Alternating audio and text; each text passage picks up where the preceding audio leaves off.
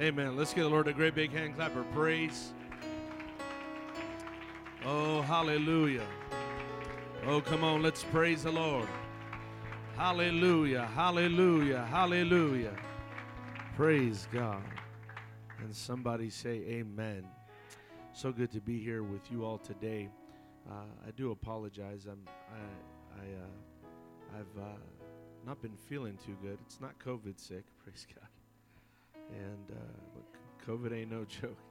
Uh, so if I if I seem a little standoffish, it's not because I I uh, I'm trying to be rude. It's just I'm trying to uh, conserve my energies. Praise God.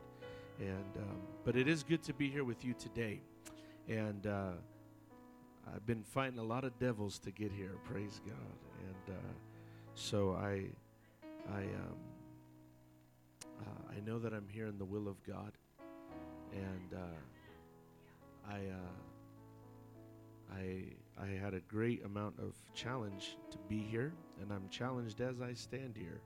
So, uh, but the Lord spoke to me and told me to be here, and so I am here, and uh, uh, love and appreciate all the good saints of God, and you make the kingdom of God what it is, and uh, the Bible says you will judge the earth. Praise God, and so. but I also give honor uh, to brother and sister Hood. God bless them. Amen.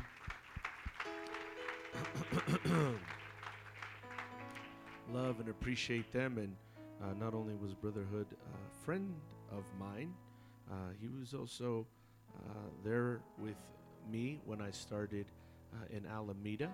And uh, a lot of he helped us do a lot of outreach. I still I still have a picture of the very first service we ever had in Alameda and he was helping us tape the windows and sweep the floors and yeah so he was he was uh, very consistent in his commitment uh, to do the work and uh, praise god.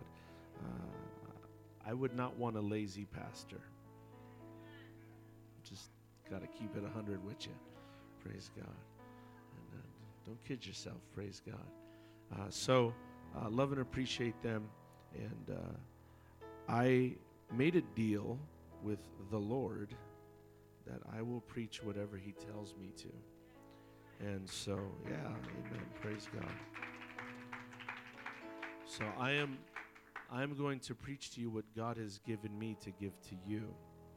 And uh, I'm not interested in just sermonizing. Uh, I want to preach to you the word of the Lord. And so let's go to the book of Numbers and I do want to thank my cadet, my drummer, praise God, Brother Chris. You can call him anything that starts with the CH, praise God. Charles, Chris, Curtis, praise God. But he goes by Chris, praise God. Chris is his real name, praise God. And uh, I've known Chris ever since he was a very young man and uh, he helps me there in Alameda along with his family, and uh, they are a great help to the ministry. Praise the Lord. Amen. All right, everybody ready? Book of Numbers, chapter 17, and we'll begin reading at verse number 1. I do not have a title for my sermon, so after we're done reading our opening text, we'll just go ahead and get started. Somebody say amen when they have it. And the Lord spake unto Moses, saying, Speak unto the children of Israel, and take of every one of them a rod. Everyone say a rod. According to the house of their fathers, of all their princes, according to the house of their fathers, twelve rods. Write thou every man's name upon his rod. And thou shalt write Aaron's name upon the rod of Levi. For one rod shall be for the head of the house of their fathers and thou shalt lay them up in the tabernacle of the congregation before the testimony where I will meet you. And it shall come to pass that the man's rod whom I shall choose shall blossom, and I will make to cease from me the murmurings of the children of, Israel, whereby they murmur against you. Speaking of Moses. I actually do have a title. And uh, I'm going to preach to you today on the bud, the blossom, and the almond.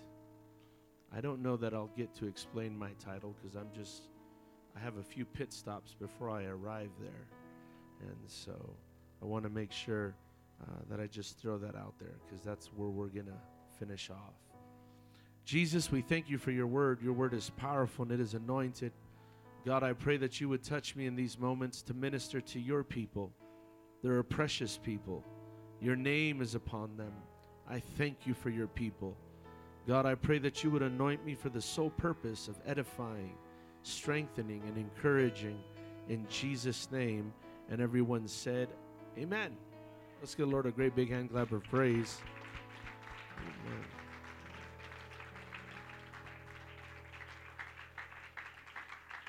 Amen. You may be seated. Our text this afternoon is in the book of Numbers, the 17th chapter. We find ourselves on the tail end of a rebellion.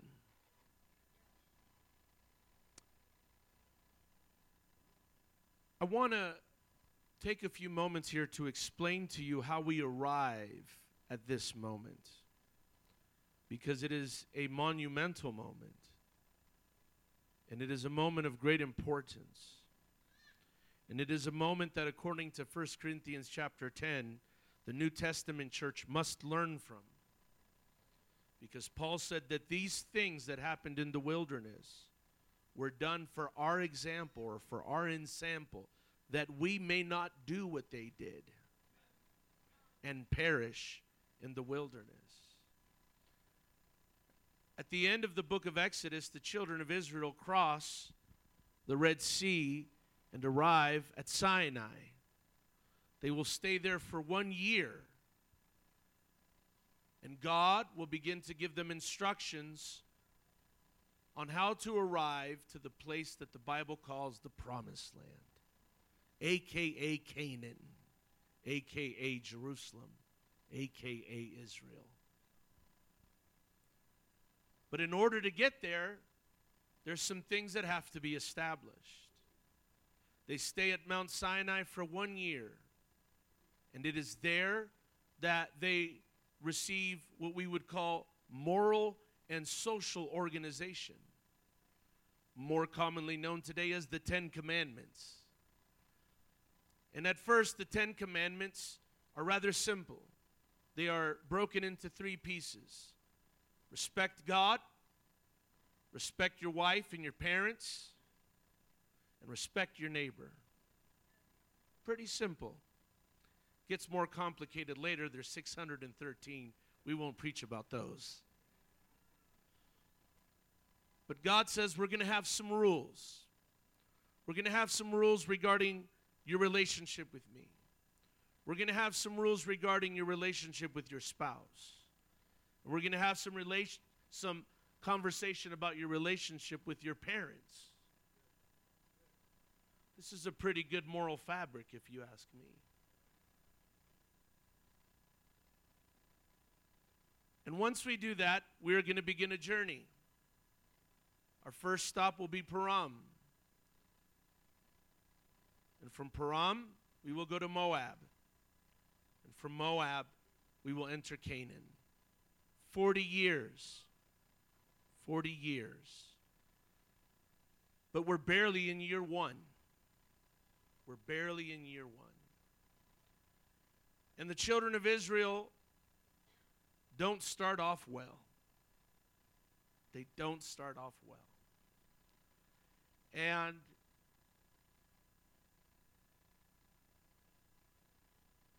a man rises up who is a relative of Moses by the name of Korah. Korah in Hebrew means bald, a bald man. And Korah says, Everyone is holy. and everyone should rule.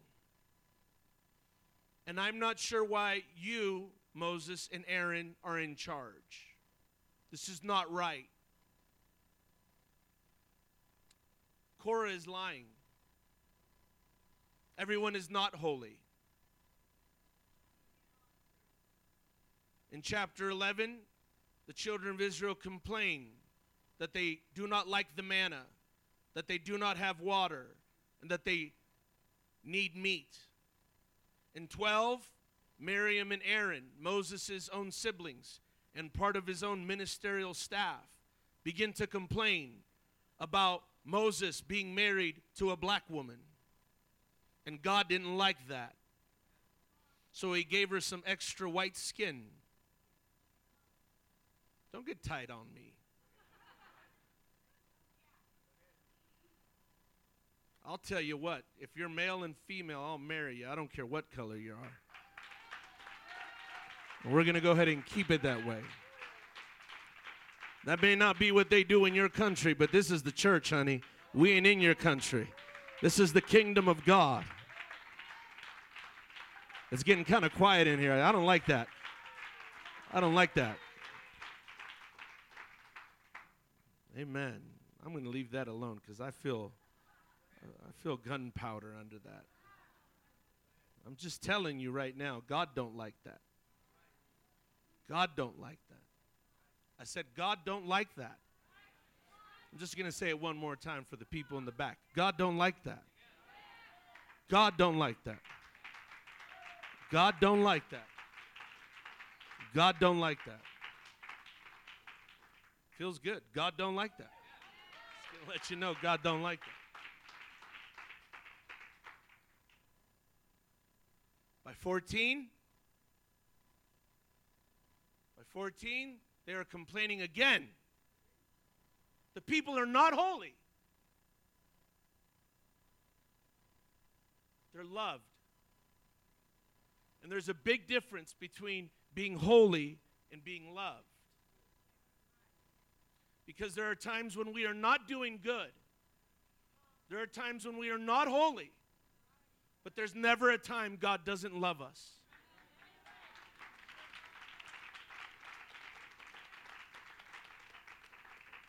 If Carson has church the way God wants it to, there's going to be a lot of people that walk through the door that are not holy, but they are all loved.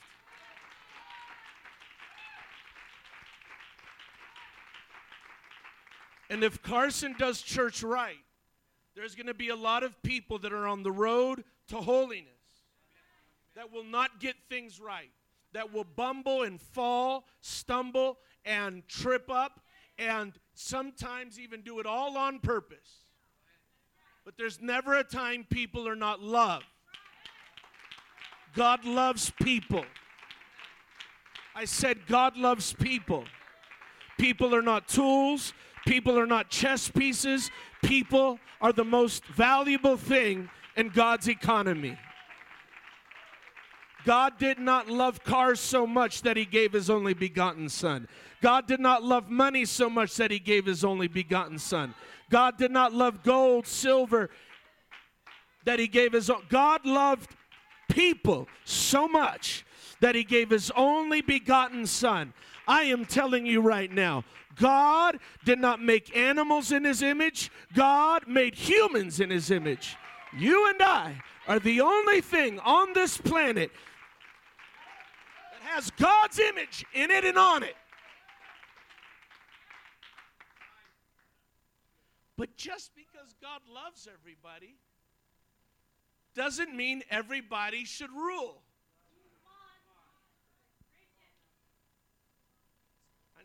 Y'all getting with me right now, but it'll get tight in a second. And Korah says, because everyone is holy, everyone deserves to rule. Everyone. Everyone should have a voice. Everyone should have an opinion. Everybody should have a say. Everybody should have a vote. Everybody should have a department.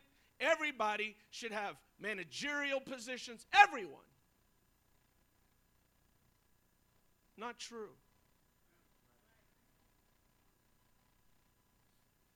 And the words that Korah spit out that day have been traveling throughout humanity ever since. It even got into the early church. In the book of Revelation, the third chapter, there's a church by the name of Laodicea, which in Greek literally means the people rule. Here was a church where everybody ruled. Here was a church where everybody had a say, everybody had a department. Here was a church that was flat and everybody was equal. I'm just going to let you know I am not talking about skin tone. I am not talking about race, if I haven't made that obvious already. But I am telling you that humans come in all types of different capacities. And just because you can do math doesn't mean you're an accountant. And just because you can read doesn't make you a librarian. And just because you can put a band aid on a cut doesn't make you a doctor. And just because you're good at Legos doesn't make you an engineer. And just because you stand in the garage doesn't mean you're a car.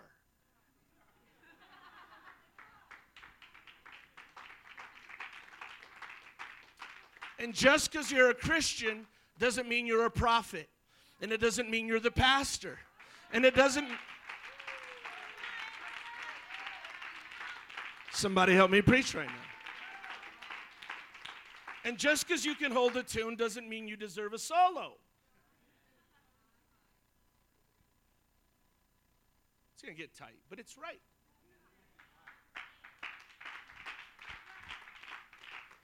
I want this church to listen to me very good. There is something that is older than humanity itself. You cannot get rid of it. It was here before us, it will be here after us. It's something called hierarchy.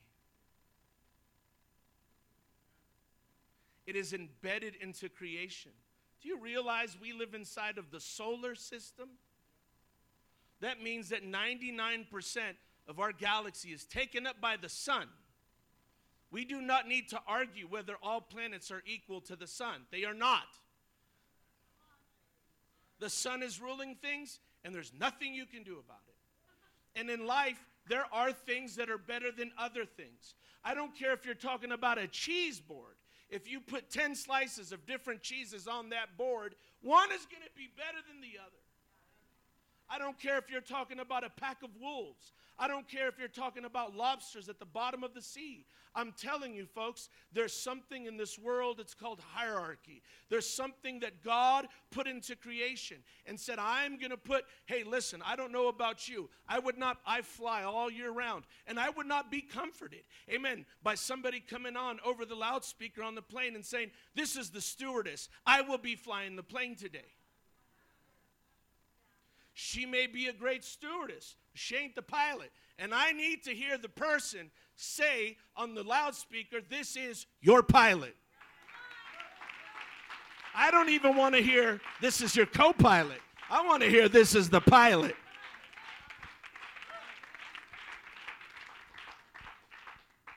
Hierarchy is everywhere. We cannot get rid of it. What society says will not get rid of it. The ideas that are in our world will not get rid of it. No matter wherever there is a group of humans coming together with one goal in mind, you are going to discover that there are some people that are better at doing some things than others. There are some people that are better at accounting than others. There are some, I, I my wife, my wife is a huge blessing in our church. She could sing. She's college educated. She can do accounting. But me and my wife have an understanding. If there's somebody that can do it better than you, we will let them do it because we want what's best for the kingdom. We want what.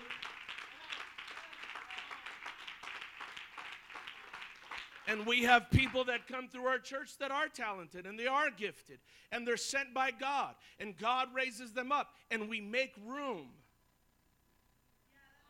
do you understand? Do you understand that there are nerves inside of your body that are sensitive to hierarchy? That's why there are people in this building that can play instruments, but when they hear somebody play that same instrument better than them, there's something that lights up inside of them. That's your that's your very nervous system saying, "I like that." I do you know that there are people here that are good at math, and when they come across somebody that's better, they get they get juiced. Not me, but you understand there's people here that got dirt bikes and bikes and cars, and when they see a car and a bike better than theirs, they get excited. That's not just us getting excited. That's the thing that God put in creation. It's the thing that says everybody should not rule. The people should not rule. The church in Laodicea seemed to be doing very well. They were wealthy in a time when most of the world was in abject poverty. But no church in all the Bible is rebuked worse. You know why? Because everybody had been told how beautiful they were, how special they were, how gifted they were. And what ended up happening, happening was nobody had any self awareness. Everybody thought they were on top of the world, and God let them know you're on the brink of hell. He said, You think you're wealthy, but you're poor. He said, You think, you, you think you're clothed, but you're naked. Because somebody had pumped it into them. Everybody rules. Everybody gets to get on top. Everybody should have a say. Everybody should be able to do this and do that. And it wasn't true. There's not, I'm telling you, there's I, I have had manipulators in my life, people that mean me evil. And you know, there's there's the people that mean you obvious evil. There's the people that just outright declare their evil in your life. But there's another form of evil that happens. You will, in your lifetime, one day have somebody that will come alongside you and blow you up. They will gas you up. They, their way of being cruel to you is making you believe that you can do things you really can't. Their way of destroying you will be to fill you up and pump you up, amen, and make you think that you're something that you're really not. Nothing. I, I this is kind of a funny story. Not sure you want to hear it. You're going to hear it. I remember when I was little, I had a cousin.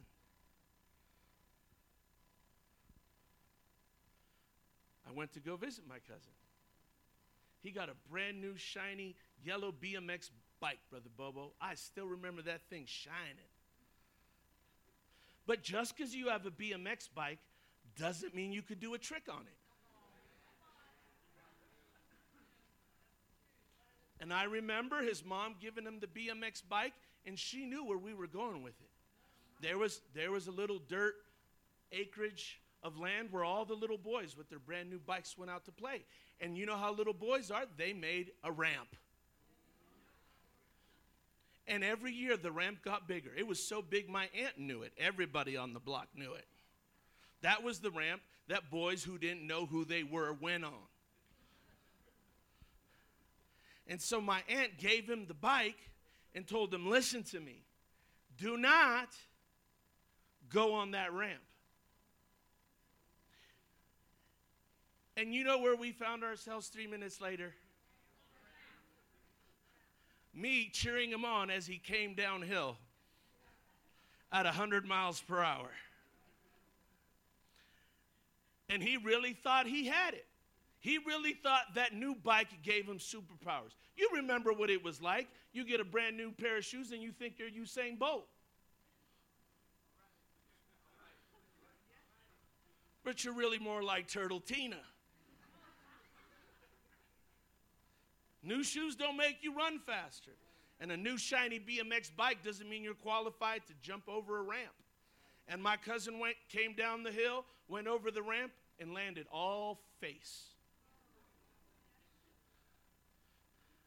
And I went from cheering to jeering and letting him know you shouldn't have done that.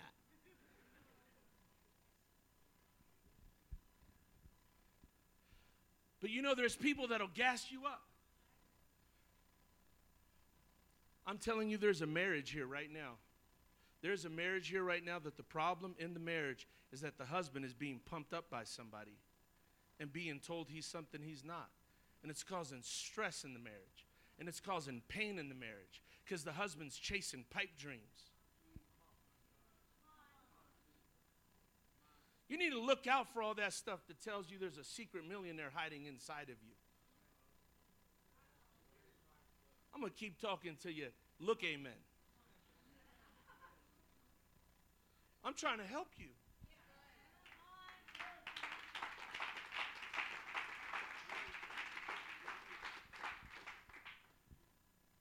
Can I be honest with you? You know what the church in Laodicea did? It hid its leadership. You know why our world is in trouble right now? Because the leadership's hiding.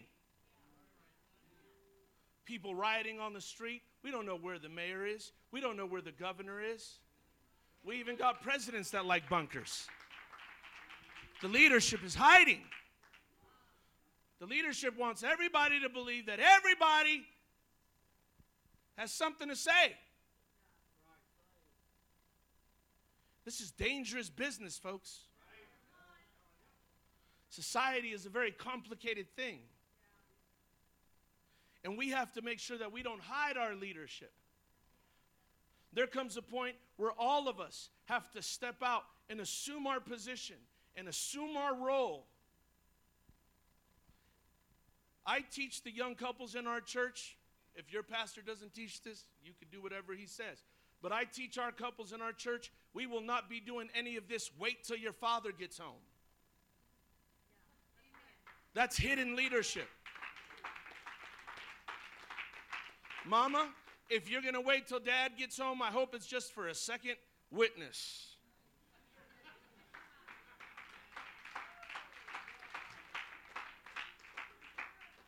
It is important that when mama's in the house and she's alone with the kids and the kids act up, mama just go ahead and take the steering wheel.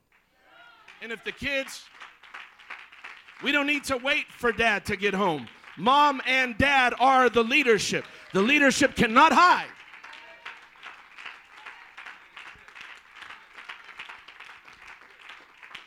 Dad, you can't get home and when you can't get home and hide.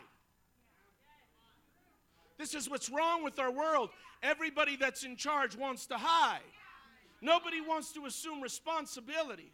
Nobody wants to take their place in the hierarchy. And there is a hierarchy, and you can't deny it, and you shouldn't deny it. It's going to hurt you, it's going to damage you. And you know what? When you, the sooner you embrace it, the quicker you'll flourish, the sooner you'll be happy, the more controlled the kids will be. Let me tell you something when kids know that mama got the same belt daddy do, it just changes things. Y'all ain't helping me preach right now.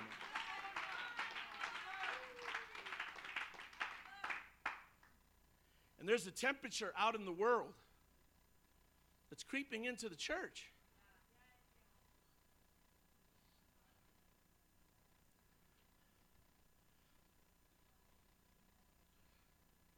When I first started pastoring and our church started growing, there was just a lot of people that really just thought it was cool to call me by my first name. I don't have anything against it per se. But I won't allow it if what we're talking about is we're all rulers. You, you should hope, you should pray, you should seek, you should diligently secure a place where who's ever in charge is competent and doing what they're supposed to. And when they are, give place to hierarchy.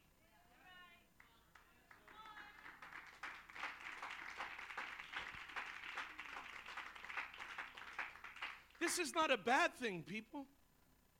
This is a good thing. Hey, I'm a nice guy. I know you may not think that right about now, but I'm a nice guy. I'm actually like a really nice guy. I really like to get along with people. I really I don't want people to think that, you know, it's big I, little you. I don't want people to think that. But it's dangerous, Brother Bobo. When somebody starts asking me about serious life decisions, and I want to and I want to fake humble. And I told our church back home, don't you go to no church where the leadership is hiding. You want to be at a place where somebody's willing to step out in front, assume all risk, put skin in the game. You want to be in a marriage where the man is going to step out in front and assume all risk and put skin in the game. You want to have friends that are going to step out in the front and assume all responsibility and risk and put skin in the game.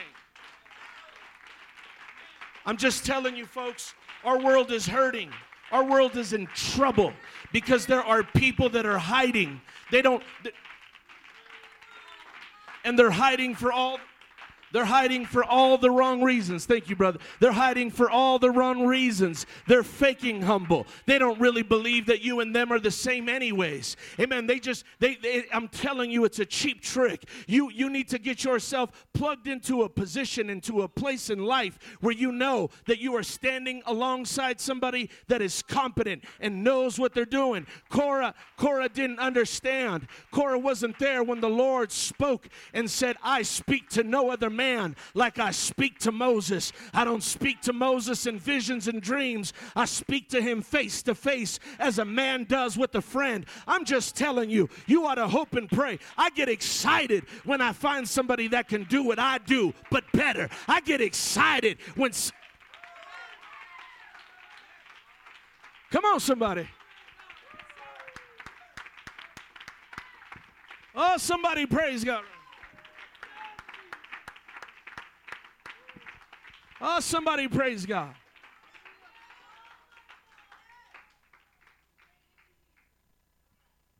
I want to be very honest with you. I don't feel no spirit of rebellion here. I'm not preaching for that reason. I'm not actually even preaching about anything going on in this church. I'm preaching to you about something that's going on in this world. I'm talking to you about something that is I love my daughter. I love my daughters. I have two. I love them. And I will not let them pursue pipe dreams. If baby girl ain't a mathematician, she ain't to major in math. Daddy won't let her. And if she can weave baskets, we're buying her wicker by the truckload.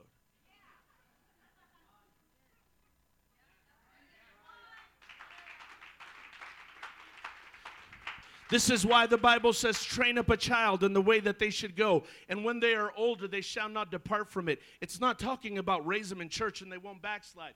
That I've seen that not be true too many times. That's not what it's talking about. It's talking about know what your child is good at and know what they're not good at and don't let them pursue pipe dreams. Don't let them chase things they're not good at. Well, I think my child should be able to explore their potential. Hey, listen to me. Amen. I'm just telling you, there are some of us that are cut out for certain things and some of us that are not cut out for certain things. Amen. And the sooner, hey, you know what? In-N-Out ain't trying to come up with the chicken sandwich. They're not hurting. They said, We make burgers, we'll double them up, we'll put cheese on them. Amen. And that's just what we're going to do. I know somebody hungry right now. And that's what we're going to do. And we're going to do that good. We're not trying to break into the chicken sandwich, we're not trying to break in. We're not trying to break into the burrito or the taco. We make burgers. That's what we do. And we put scripture on the bottom of it. That's what we do. And you know what? They're not hurting. They're not hurting. I don't want it. Come on, I'm telling you, it's it does us no good to go in 10 different directions. We end up going nowhere. Hallelujah. I want it, I want God to show me what I'm good at. And then I want to move in that direction. I want God to show me where my talent is. I want God to show me where my purpose is. I want God to show me what I'm not good at. I want God to reveal to me where I belong and where I don't belong. I don't want to be a polar bear in the desert. Amen. Come on, somebody. If I'm a polar bear, I want to be in the Arctic. Hallelujah. If I'm a bird, I want to be on a tree, not in the sea. Come on, somebody. I want to be where God wants me to be. God he designed me a certain way, and I want to go in the way of the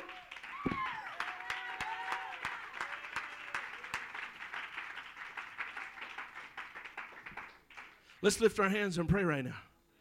You know what would be a beautiful prayer right now? God, show me what I'm good at. God, show me what I'm good at. God, show me what I'm good at. God, don't let me chase Amen. Hallelujah. Don't let me chase the wind. Hallelujah. I don't want to gather the wind in my arms. Hallelujah. God, show me what I'm good at. Show me my calling. Show me my purpose and help me to run away. Hallelujah. From the things I'm not good at.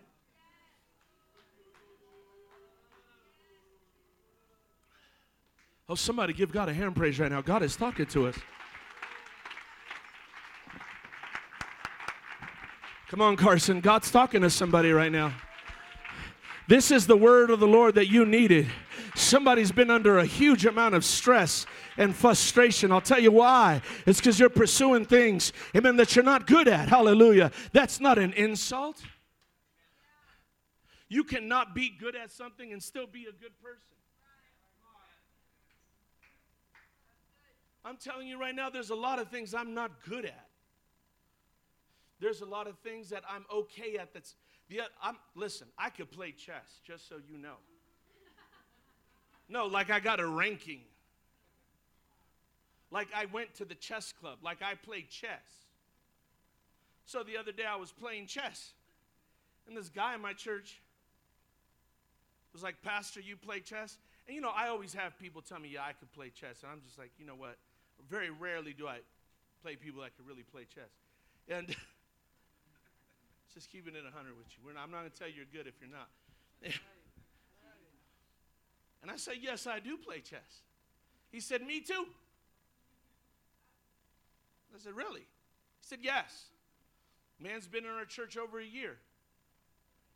He said, I'm, I represent the United States. He said, I play for NATO.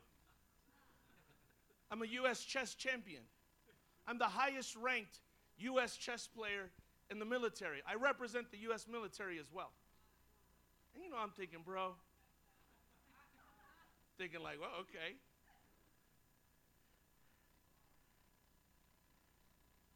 And he said, Google me. so, you know, I'm just trying to be nice to the saints. So I type in his name. Boom. Comes right up. So I said, "Well, brother, you got a chess ministry, so you're to you're to help us teach our kids how to play chess." And so we had a chess class. And this man said, I'm going to show you guys how good I am. And he proceeded to pounce on me, blindfolded. he did not look at the chessboard, he did not look at my pieces. He stood five feet away from the board and just told me, You tell me where you're putting your pieces, and then I'll tell you where to put mine. And he clobbered me. I didn't get mad. I didn't get hurt. I didn't feel like my chess ministry was taken from me. I did find out I don't have a chess ministry, and I felt relieved. Somebody help me preach right about now. But you know what I also found out? If I ever want to learn how to play blindfolded, I got a man right here that could teach. It wasn't a loss, it was a win. It was a win. It was a win. It wasn't a loss. It wasn't an insult. I wasn't being degraded, demoted. I was being promoted. I was blessed. I was glad. I'm telling you, that nervous system inside of me that loves hierarchy started firing off. Man, I even took a picture of it and put it on the gram. Hallelujah. I'm telling you right now, there's something wonderful. There's something beautiful about God's creation. There's something wonderful and beautiful about a person that is tapped in to what God God has made them good at. Amen. Oh, let's praise Him. Let's praise Him.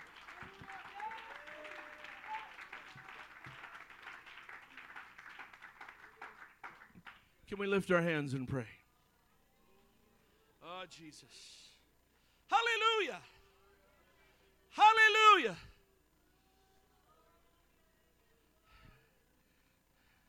Hallelujah. I'm almost done preaching. Not really. God said we, we got to solve, we got to resolve this argument. Moses, I want you to take Aaron's rod.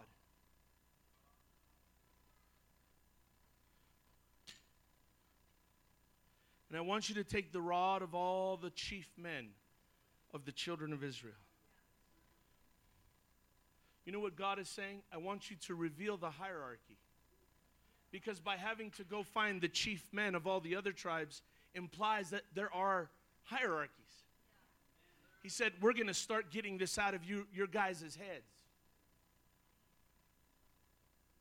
Because this is not going to be the People's Republic of Israel.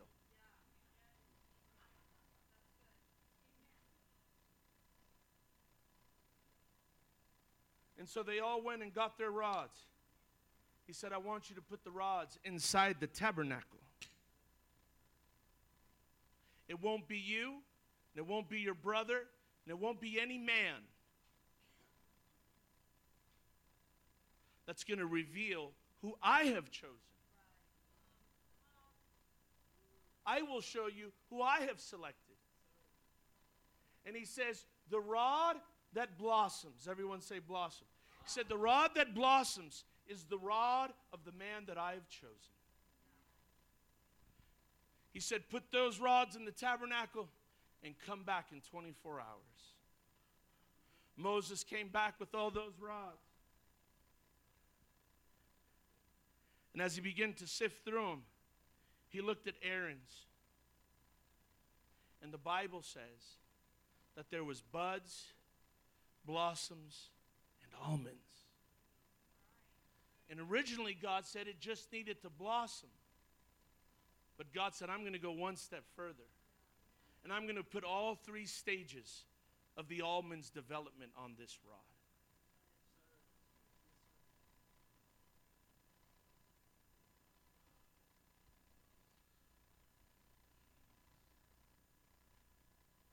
ARC I am going to tell you why I'm preaching what I'm preaching. Because a church, a pastor, be it Brother Hood or Brother Prado, a saint, a church, a ministry, is not authenticated and validated until it can produce buds, blossoms, and almonds. We have to be able to get new converts we have to be able to take care of converts, and we have to be able to love seasoned saints. I'm preaching to you right now. We need it all. We need the bud. We need the blossom. We need the almond. We can't just be a church of almonds. We can't just be a church of blossoms. We can't just be a church of buds. We need all three of them. And until we get all three of them flowing and growing and going, amen, God is not with us. Amen. You want Come on, ARC, you want God's favor? Get you some buds. You want God's favor? Take care of the blossoms. You want God's blessing? Amen. Attend to the almonds. We can't just be a church that only cares about almonds. We can't be a church that only cares about blossoms. Uh, we can't. hey, I'm going to be honest with you. In order for that to happen, everybody needs to get in their lane and stay in it.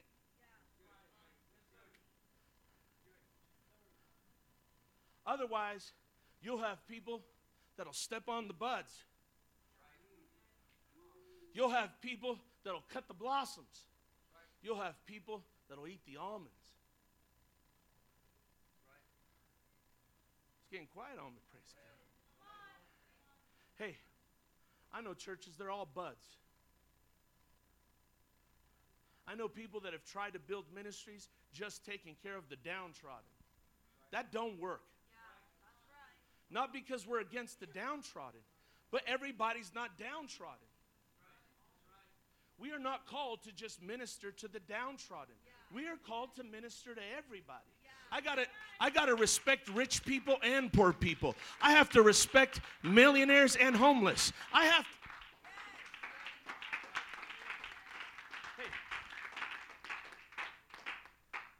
let me tell you something. It, if you chess master extraordinaire at our church? You know where he was living at? Just a few years ago? In a box. He came from the Philippines. He had no home. He was dirt poor. But he was a genius. And he lived inside of a box in San Francisco. But thank God for a church that said, We'll take care of this bud right here. We'll tend to this bud right here. We didn't know he was a chess master. We didn't. We didn't know, we didn't know, we didn't know how high ranking he was in the military. He still tells me stuff that blows my mind. I am telling you, I but but he told me, he said, Pastor, you don't know this. He said, I was living in a box when you guys found me. Hey, I'm I'm just telling you, church, you have no idea. But if you just want to be an almond church, you'll never find the guy, you'll never find the bud in the box.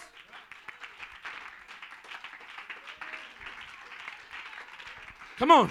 ARC, where you at this morning? ARC, where?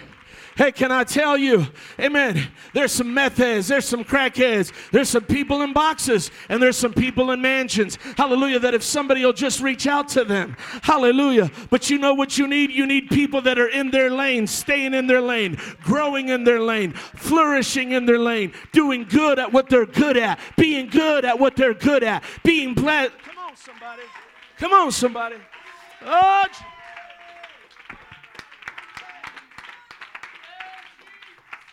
Somebody give God a hand praise right now.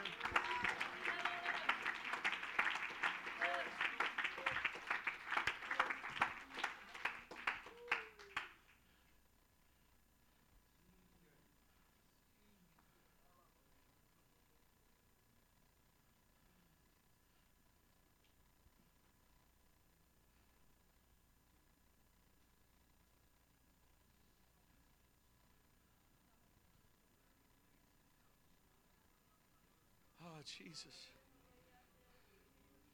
Oh, Jesus.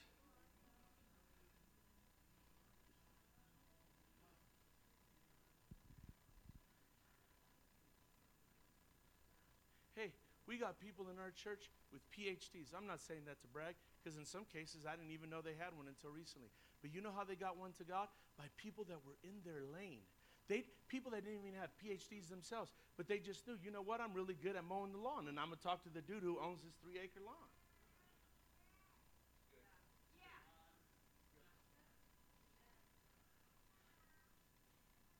I'm gonna flourish, I'm gonna be thankful, I'm gonna be blessed in, in the lane God gave me.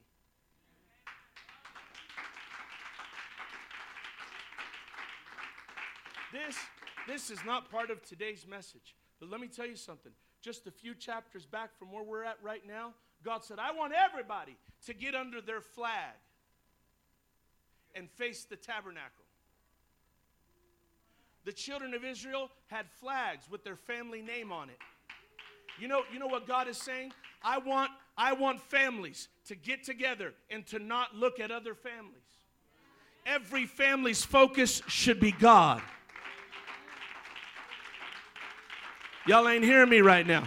You got too many families in the church that compete with one another. God said, Get under your flag and face the tabernacle. You're not supposed to get under your flag and face.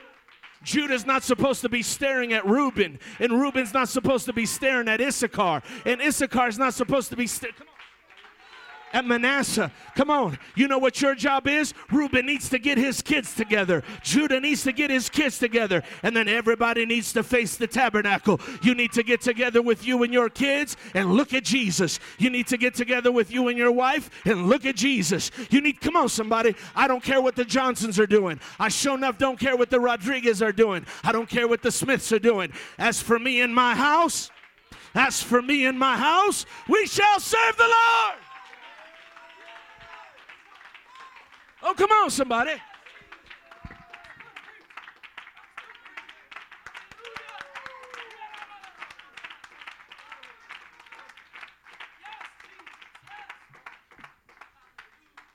Hey, let me tell you something about the Christian family.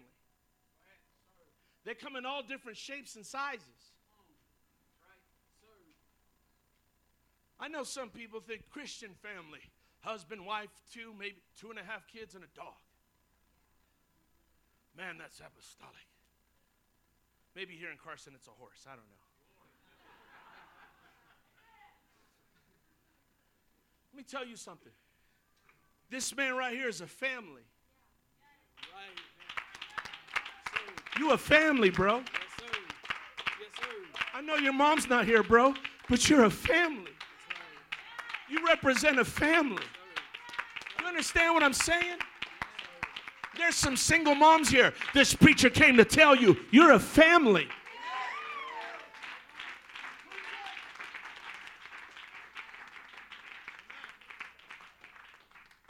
There's some retired, some good retired seasoned almonds in this church. Your kids have gone on. You're still a family.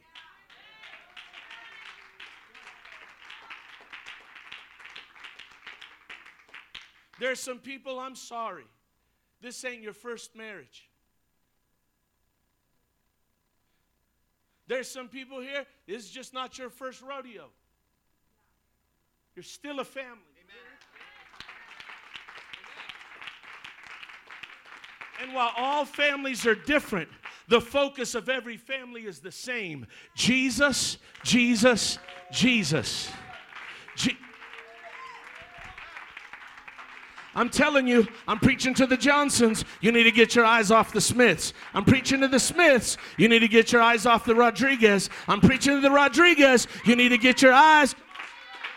I'm telling you, you're to hurt yourself. You're to hurt yourself. You're to hurt yourself. I don't care if you got a blended family. I don't care if we're talking about a retired family. I don't care if we're talking about a single dad or a single mom. You need to get your little ones together and you need to face the tabernacle and you need to keep your eyes on Jesus. You need to keep your eyes on Jesus. You need to keep your eyes on.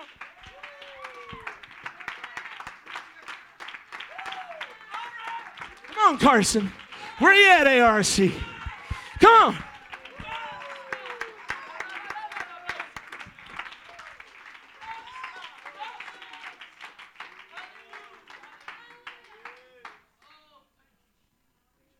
Don't you ever fight with your spouse and say, I'm sure the Smiths don't fight like this. I'm sure they don't. They might fight worse. Spoiler alert. You know what the point is? It don't matter what the Smiths do. You got to walk your own dogs. You got to ride your own lane. You got to work out your own salvation. You got to you have to face the tabernacle, my friend.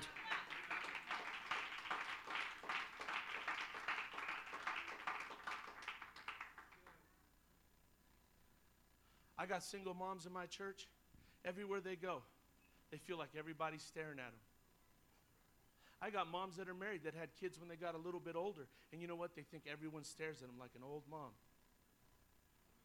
I got mixed marriages in my church. Just about every marriage in my church is mixed. And you know what? They feel sometimes like people are staring at them. We got people with needs that with kids that have needs. We got all kinds of stuff.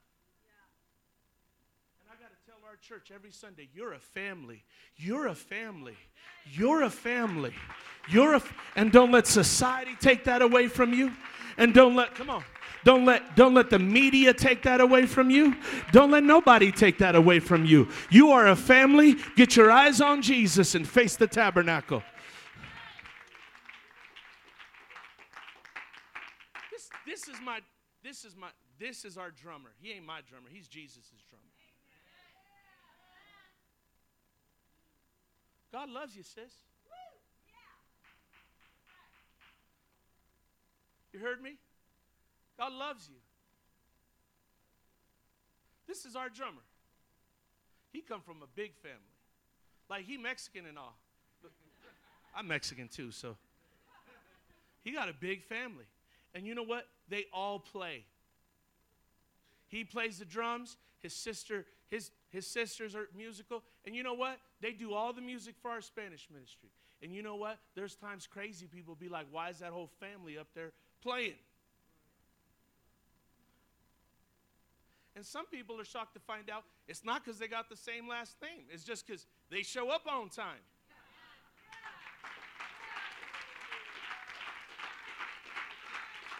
It's always the people that show up late, don't give, that want to ask about.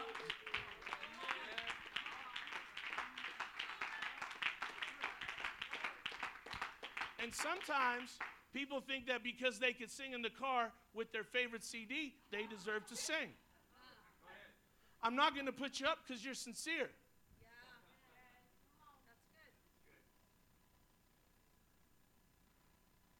Because you ain't going to kill the service.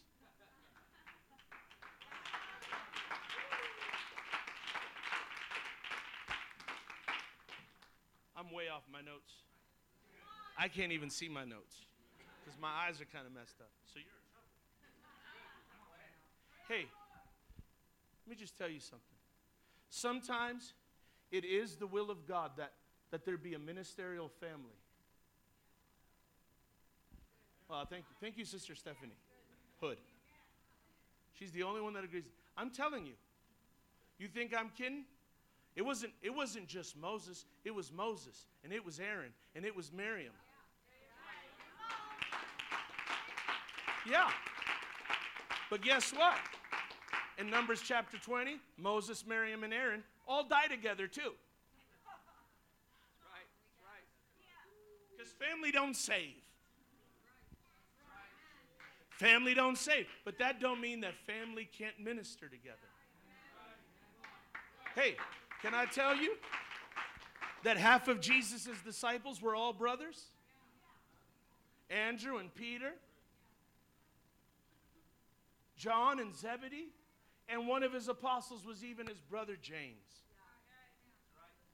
God's not against the family network.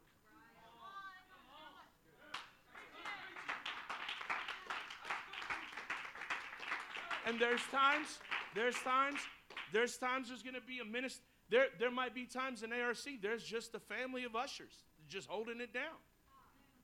They're just good at what they do. They're in their lane. There might be a family of Sunday school teachers. We're, listen, folks, we're not, we're not going to attack. The only question I have is which way is the tabernacle?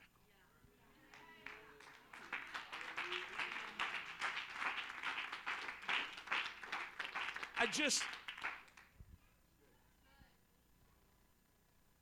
You see, when we begin to harmonize and when we begin to accept and, and embrace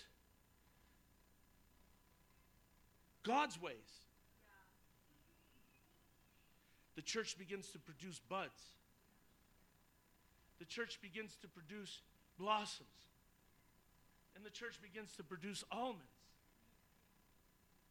But you know what the real miracle is? And now I'm really going to finish. This is a real one. The miracle wasn't the buds, blossoms, and almonds. The miracle was that they were growing on a dead rod.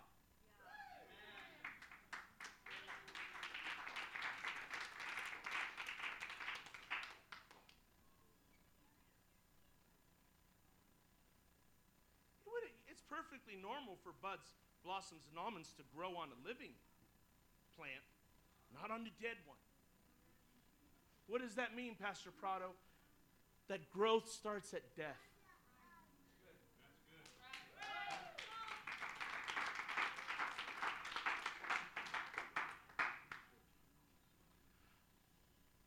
I want everyone to understand when, when, when, and most, a lot of people here know me.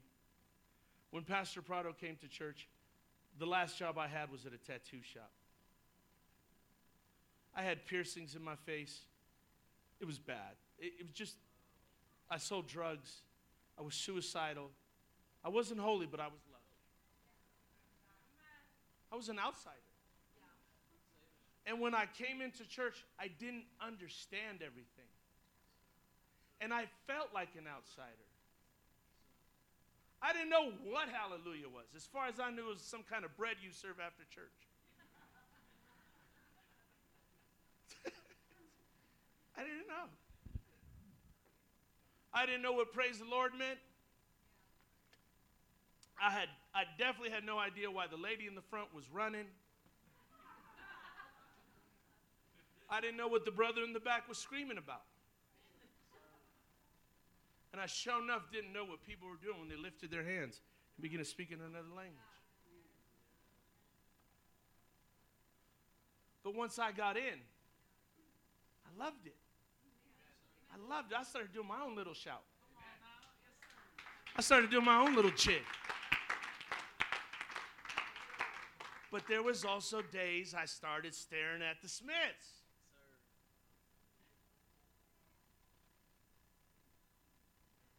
And I couldn't get my eyes off the Rodriguez. They was killing me. And there was days I wanted to play the drums despite having never played them.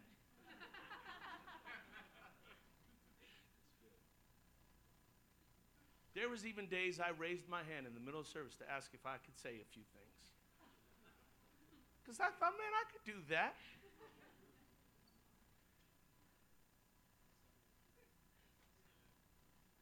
And you know what had to happen, Jonathan? I had to die. I had to die. And I had to realize I got, I got my ego in the way. I got my pride in the way. I got racial prejudice in the way. I got preconceived notions in the way. I got low self esteem in the way. I got, I got some bad attitude in the way. I got some old hustler mentalities in the way. And once I died, and I, and I got my eyes off people, and I stopped, I stopped petting my preferences, and I stopped cultivating my grievances. I started filling pews up and chairs up. I, I helped win his entire family to God. And you know what? Years later, when years later, when we started a church, his whole family came and helped us. Almonds, all almonds. All almonds. But there was a day, I remember I used to have to go pick up him, and his parents because they didn't have a car. And I'd pick them up in a van and I'd fill up the van. But you know what? I had friends that were doing other stuff. I had people that were practicing playing the drums. I had friends that were getting ready to preach. And I had to go drive the church van to pick people up. But I didn't care. I didn't care. And there was days when I was struggling, and there was days when I had horrible jobs, and there was days when I was making less, amen, than, than minimum wage. And there was days people sitting next to me were getting up and testifying about how the Lord gave them a raise. And I'm sitting there thinking, I'm thinking, man, I'd really like to take a whack at that almond right now. I got my eyes off that. And I knew the sooner this rod dies, the sooner it'll begin to produce buds and blossoms and almonds. And you know what?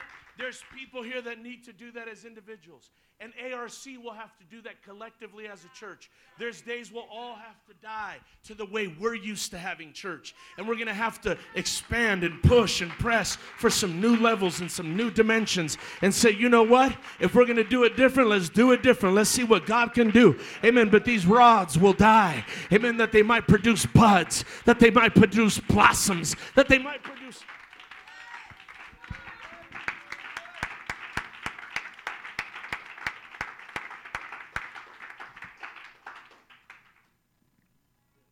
Stand. I'm done. I took too long, didn't I?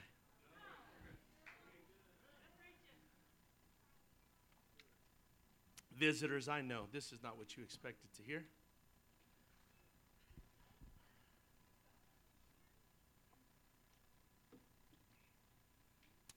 But, visitor friend of mine,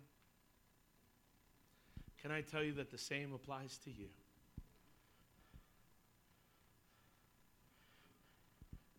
Visitor friend of mine, if you will die out to your own desires, your own will, your own ambitions, and bring yourself to the tabernacle, to the presence of God, your life will begin to flourish and blossom and bloom at all stages. You'll have it, you'll have it all. You'll have what you need financially. You'll have what you need materially, you'll have what you need emotionally.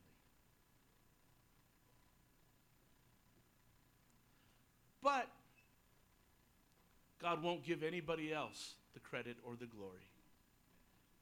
And He won't share His glory with another, not even us.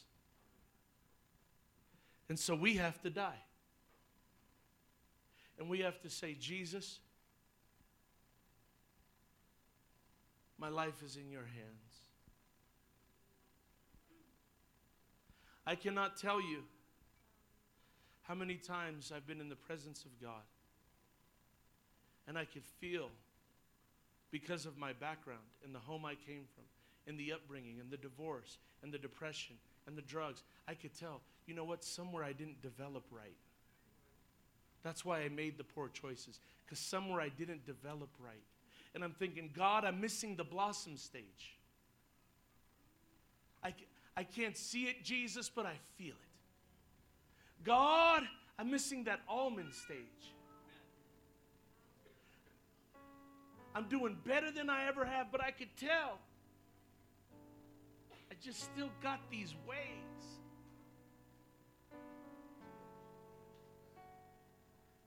And it never fails.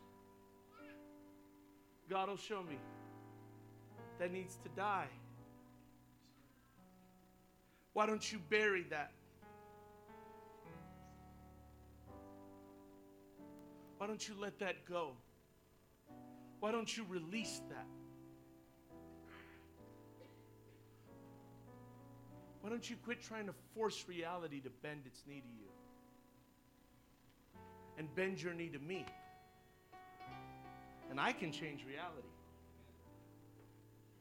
But not before I change you. And so, Pastor Prado is still dying. I was in Pastor Hood's office praying, doing a little funeral. Because there was a sermon I wanted to preach, but it's not the one you needed to hear. So I had to let that die. And hopefully, by the time I'm done preaching, you will know and you will feel and you will say, We heard a well rounded word. I felt buds, I felt blossoms. Man, he even, he even ministered to the young.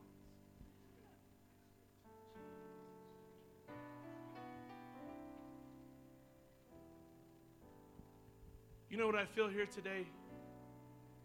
There's going to be some personal spiritual growth. There is some growth that cannot happen outside the preaching of God's word and faithful attendance to church. I'm sorry, it just doesn't happen. But there is healing that can happen.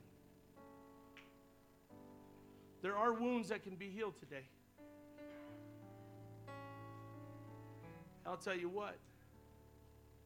There's somebody here, you just told yourself a few days ago, man, I'm acting like my dad. And if I keep doing this, my marriage is going to end like his. Guess what? We could solve that here today. We could solve. There's some women here you know that attitude that's been festering inside of you. Maybe we don't see it here. Maybe that's your secret side but you know it's messing with your kids and it's messing with your marriage. Guess what? We can handle that here today. There's spiritual healing that can take place here today. Oh, Jesus.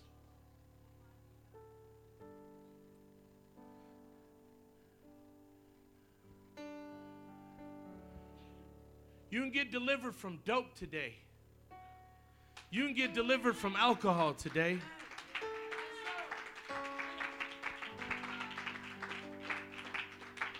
But you know what's even better? You know what's so beautiful about the Holy Ghost? You can get delivered from the attitude that got you on dope today.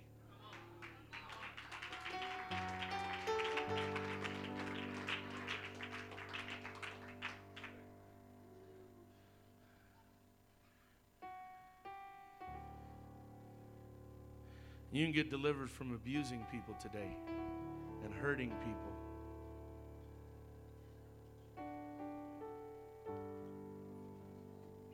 You can get your anger under control today. Because the Bible says that He has not given us a spirit of fear, but of love, power, not force, power, and self discipline. That's what sound mind means self discipline. I know it sounds like a contradiction. Well, if God's given it to me, is it really self discipline? Yes. God will change your character so that you can have self discipline.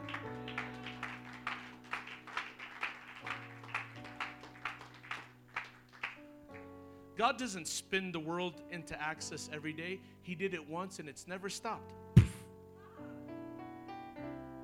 God will say, I'll change your character right now. And the touch will be so strong and it'll be so penetrating that it'll run on autopilot. You will stop breaking dishes, you'll stop making holes in the wall, you'll stop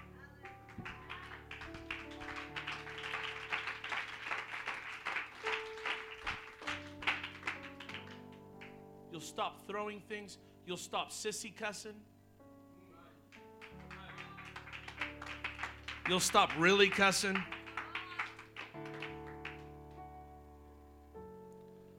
You'll stop looking for your ex on Facebook. Praise God. Y'all got too quiet on that one. I didn't like that one.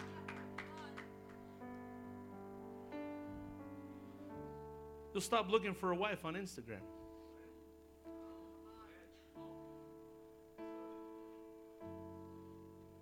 You'll stop landing on the wrong website. Self control. It's a gift of God. I said self control is a gift of God. I am preaching to somebody, nobody knows this. I am preaching to somebody today that if you will take me at what I'm saying, you will get rid of that pack of cigarettes that's in your car right now.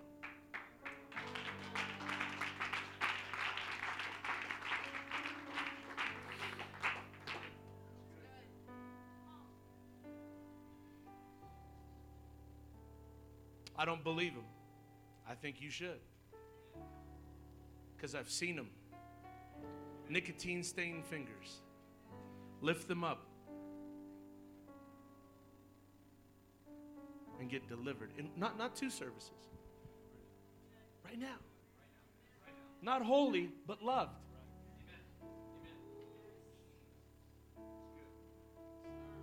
Man, I feel the Holy Ghost. Man, I feel the Holy Ghost. Every hand lifted up right now. Hallelujah.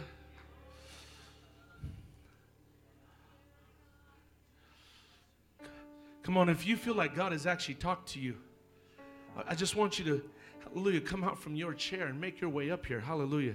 I, I know everybody wants to come, but I, I want you to just really try to make way for the people that are really, really, really feeling this. Come on, somebody. Come on, somebody. Come on. How many more times does your wife have to tell you you're yelling at the kids too much?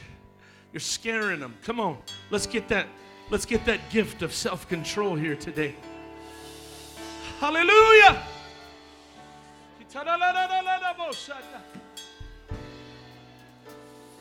Oh, come on. Come on.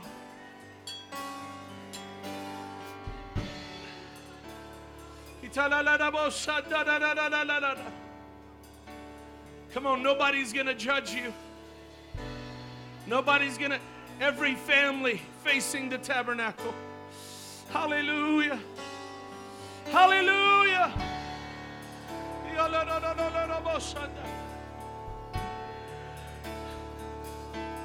Señor, libera mi alma. Señor, sáname. Señor, sálvame. Hazlo con tu poder. Jesus, save me. Heal me, deliver me. God, this rod is going to die that it might produce fruit.